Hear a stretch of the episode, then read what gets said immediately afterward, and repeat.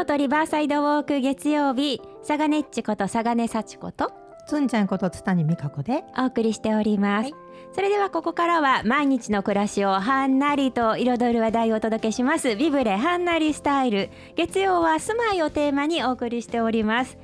今日は先ほどもお話ししました、えー、富家建築設計事務所一級建築士の富家博久さんにお越しいただいています富家さんおはようございますおはようございます。今日もよろしくお願いいたしまますす。さてさて寒くなりましたってずっとさっきから言ってたんですけど今日はどんな話していただけますか？そうですね。やっぱり寒くなってきたので、あの前回の続きで、あの、はい町屋の温熱環境の話をしていきたいなと思ってます。そうそうあの前回のねお話へえそうなんやっていうことがいっぱいありましたけれどもえ前回はその京町屋のえっと奥戸さんはいとかのお話をしていただいてたんですよね。そうです。奥戸さん、あの大正時代にガスが入ることがあって、えー使われなくなった。えーそうすることで、こう昔からあー使ってたこのあったかいあの輻射熱暖房の環境がなくなっていって、えーまあ台所というのはこう冷たい。寒いところだというようなことでだんだん人の気持ちが離れていったんじゃないかっていう話をちょっとさせてもらったと思います。そうで。ね。京町屋っていうのはこう、あのなんていうんですかね土間のこうずっと通り庭みたいなところがあって、はい。で、まあ、奥戸さんがあって、まあ、そこが寒いっていうイメージだけど本当は火があったから暖かかった。そうです、ね。もう高い、えーえー縦穴式住居の時代から ずっとこうね土間には火を入れ続けて、えーはい。あったかい環境が作られてたと。でなかなか土間は手放せなかったと。いうようなのがもうつい最近まであったわけですけども、はい。ガスが入ることで、えーまあ、東京炊事っていうのが流行ってねこう床を上げて、えーね。こう使い勝手のいい台所をするっていうような、おーあ形に変わっていったわけですけども、まあ、そうやって、えーいろいろとこう文明が進んだり技術が進んだりすることで、うん。まあ、本来あった機能が逆に失われていって、えーほ本当の使い方がわからなくなっていって、うん。そしてまた気持ちが離れていくっていうようなことが起きてるのかなというふうに思うんですけど、うん。えーまあた例えばね今で言うとこううご主人が座敷のところで火鉢にこう火を当たりながら、えー暖を取って、はい。えー女子供は台所の寒いところで、はい。板の上でこう食事とってるみたいな感じで、なんかこう子供女子供がこう虐げられてるようなそう。に聞こえるように思うんですけども、えでもその昔はその逆で、うん。えーみんな家族は奥戸さんの前であったかい、はいもうすぐ組めばお湯もそこにあったり、あこう輻射熱もあったかいこうそう暖炉に言い換えればねその暖炉の周りでこう暖を取って、あえー暮らしてって。はい。ご主人だけがかわいそうに寒い寒い座敷の奥の方で火鉢に当たって 震えてるというふうに読み替えればあのなるほどね。ちょっとイメージ違いますね。はい、なんかこう暗い寒いではなくて、そう。とっても暖かい暖炉の周りにみんながこうはい。集っていて、はいはい。まあ旦那さんはちょっと寒いとこにいてもらいましょう。それでも座敷でまあええ格好したみたいなところがあるんかなというふうに思いますけどまあちょっと冗談っぽい言い方しましたけど、ええけどそうやってこう今思ってることっていうのは昔そうじゃなかったっていうことがやっぱりあるわけですようね。んでで町屋があの一定のこう規則的な形があったりしてるのもその時に必要な暮らし方にこう合わせて間取りがあったりしてたわけですけど、はいその暮らしもこう変わっていくことで、えーまあ、続き間って言いますけどね、うん。それが昔は良かったものが今ではこうプライバシーがなくて、まあ、廊下を通って各個室に行った方がいいだとか、この部屋はもう用途を決めてしまうみたいな形の使い方が、まあ、今主流になってしまってるんで、なかなかこう続き間の使い方がよくわからないっていうようなことの住み方がわからなくなってしまう。でそんなところにポンと家に入ってしまうと使い方がわかんないでやっぱり無理な改造しちゃうわけですよね。あーはいそれははいちょっともったいないなと思うのうん。でやっぱりほもともと家が持ってたそのスペックっていうのかな、はい。それをこう生かしきるような知識をやっぱ持った上で使えたらより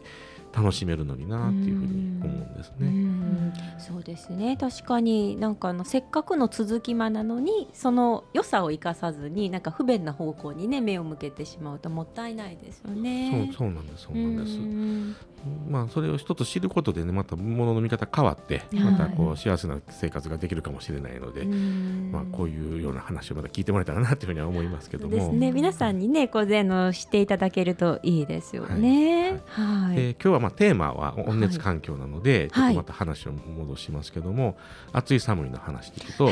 ちょっとねみんなに知ってもらいたい話が土壁の話です。土壁、はい。土壁あのいろんな方と話した時に。あれはまあ断熱性能があっていいですよねみたいなことを言われるようなことが結構あるんです。分厚いですしね。えー、はい、えー、であの結論から先に言いますと、はい、あれは断熱性能ありません。断熱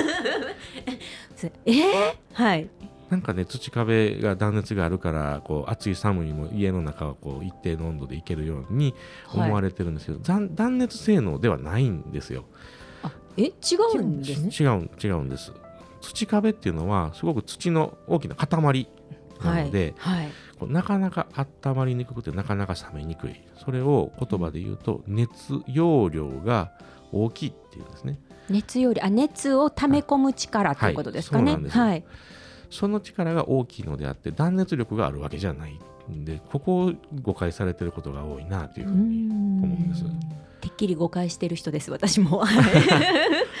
断熱効果あるんやと思ってましたけど。あそうじゃなくて。そうじゃないんです。あの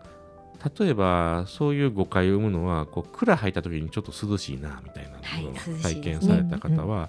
それは多分初夏外が暑くなってきているけどもまだ蔵の土壁が温まりきってなくて、はい、中がまだ冬の冷たさが残ってるっていう状態を体験するとちょっと涼しいな外暑いのになっていうふうに思うことがあると思うんですね、これが熱容量が大きいので時間差が出てくるわけなんですよね。でこれが夏の終わり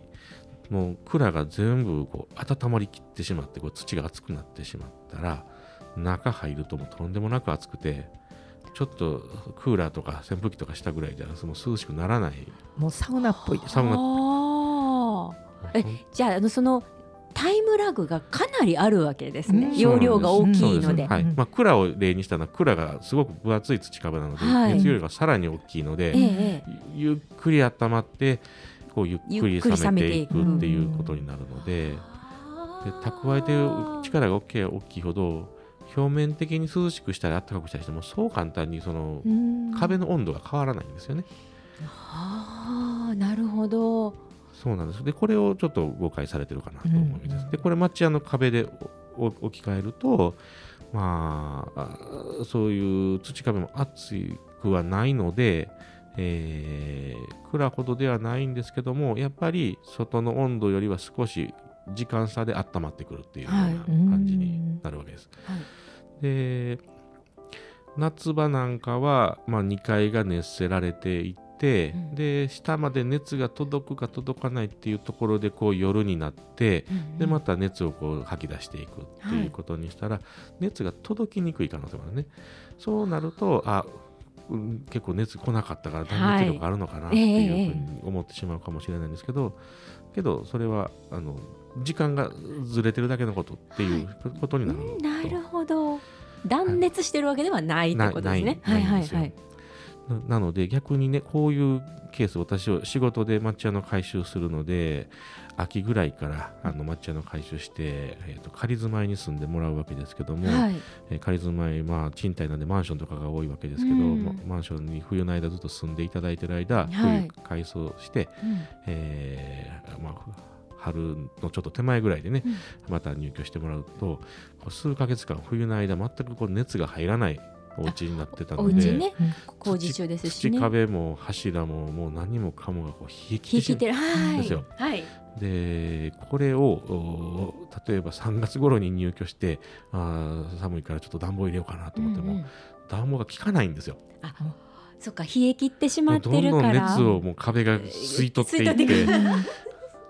そうか吸い取っていくわけですね。もうもう氷の中に住んでるような感じに。なのでこれがまた熱量が大きいのではい。家全体温まるまでやっぱりしばらくかかるんですよね。なるほど。というような見方をしてもらうと分かりやすいかなっていうふうに思うんです。タイムラグやったんですね。そうそうなんです。そうか。でね、これでねじゃあ土壁ダメなんかって言ったらそんなことはなくて、はい。この緩やかな変化を起こすっていうところが魅力なんですよね。で冷え切ってもらっても熱せられても困るっていうことであれば土壁の外側にはい断熱材がつけられたらいいわけなんですよ。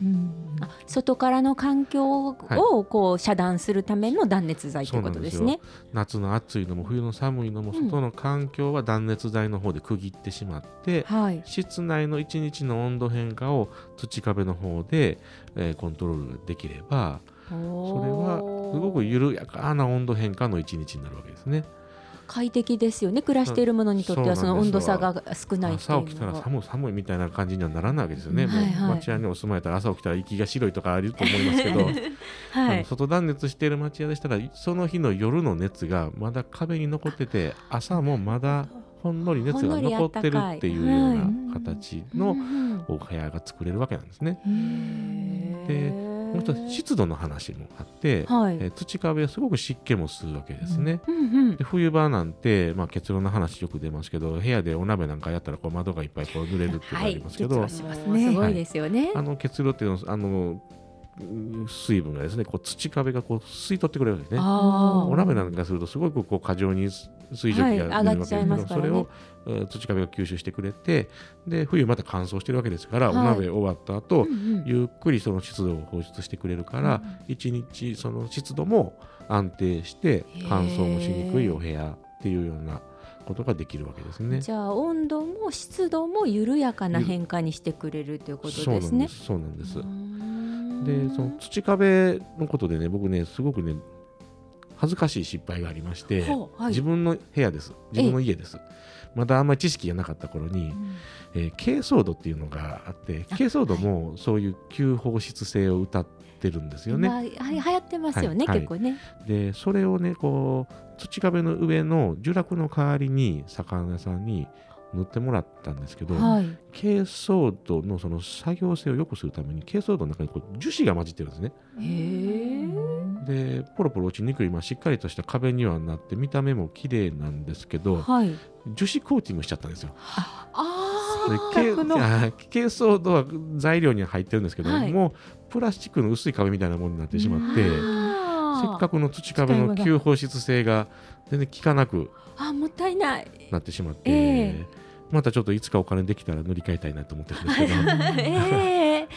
そそうういう。失敗もしたりしてせっかくの魅力がねちょっと知らないがゆえに、はい。あのううまくいかせなかったっていうようなことです。なのでねね。エアコンを入れるとすごく乾燥するので、はい、します。えー吸放湿してくれないですから、はい。壁と柱の間がどんどん隙が出てくるんですね自身にね。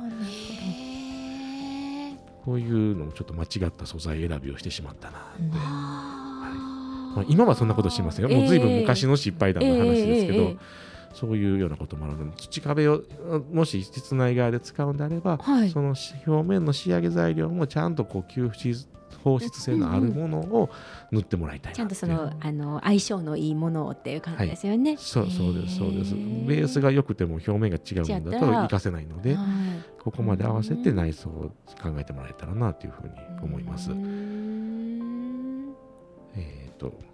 あとなんかな何の話があるかなえそうですね。ええーっ、とその土壁そのただ断熱材をつけるのにあの外どんなお家でもつけられるんですかね。あそうですね外断熱って言いましたけども、えーとね、これちょっと難しくて京町屋ってすごくねあの隣ひっついて並んでるので、はい。壁の外側に断熱材する隙間がないんですよね。結構断熱材って幅いるんですか？そうなんですよあの柱があって間に土壁ありますけどその外側に、まあ、防湿フィルムをしてから、えーロックウールとかグラスウールとか断熱材を入れてでまた板壁かあ何かをこうつけていくような感じになるんですけど、はい。10センチぐらいはまあ膨れるようなイメージがあるあのでーじゃあ外側に10センチずつこう膨れる。そうです、うんあの角地に面しているとことかね側面があの道路があったりするお家なんかはそういう施工しやすいんですけどそのお隣同士があるところはちょっとそういうのは難しいんで内側に断熱せざるを得ないんですよね。内側にね、はい、やれなくはない話なんですけれども、うんはい、ただもともとの土壁の吸放湿性を生かすことができないのがちょっともったいないなとは、ね、せっかくさっきおっしゃってたみたいに、はい、土壁のその湿度だったり温度だったりっていう緩やかなっていうのが、はい、まあ、中に断熱材入っちゃうんですもんね、中にしちゃうとね。あなるほど。ただ、まあ、それもまあ10センチぐらいは膨らまして断熱材を入れて、うん、で最後土壁なくて木ずりって言いまして、はい、あの薄い木の板をこう貼ってそこに薄く土壁を塗っていくっていうような仕上げの方法があるので、うん、見た目は土壁の新壁ではいけるんですけど、はい、やっぱり薄いので言ってたその熱容量だとか吸放湿性はちょっと期待できないんですけども、見た目はまあ土壁、えー、で、まあ、断熱力はあるっていうようなものはやれなくはないっていうところでもうちょっとなんか工夫はしていかないといけないなとは思ってます。えー、あとはねお隣がある場合とその道路の端っこである場合ですけど、はい、やっぱり道路の端っこであるところはね西日があったりだとか吹きさらしであったりとかやっぱり熱の逃げ口にはなっているん。で、ね、やっぱりあるところはやった方がいいかなと思うんですよね。でお隣があるところはもしお隣がお店じゃなくてお住まいやったら、はい、もうその生活熱っていうのがあるので、うんうん、隣の熱があるわけなんですよね。はいはいはい、はい、長屋なんかもそうですけども、えー、あの隣が生活してはったらその隣の壁あったかいんですよね、はい、でそ そういうようなことで断熱が必ずしもベストかどうかっていうのはわからないですけどもお互いにお互いに温め合って一軒の家を 今日はうちの熱でとか、ね、明日はお隣で。宅でみたいな。っていう考えもあるかなとは思います。それが真ん中の土壁でこう緩やかな温度変化を伝えてくれるというような使い方もあったら面白いなとは思いますね。ですよね、えー、でも土壁にはそういう役割だったりとかっていうのがあるんですね。そうなんです。なんか断熱を期待して、あのそれを直接こう吹きさらしのところにやってしまうともそれは冷たい壁であったり熱い壁でなってしまうので、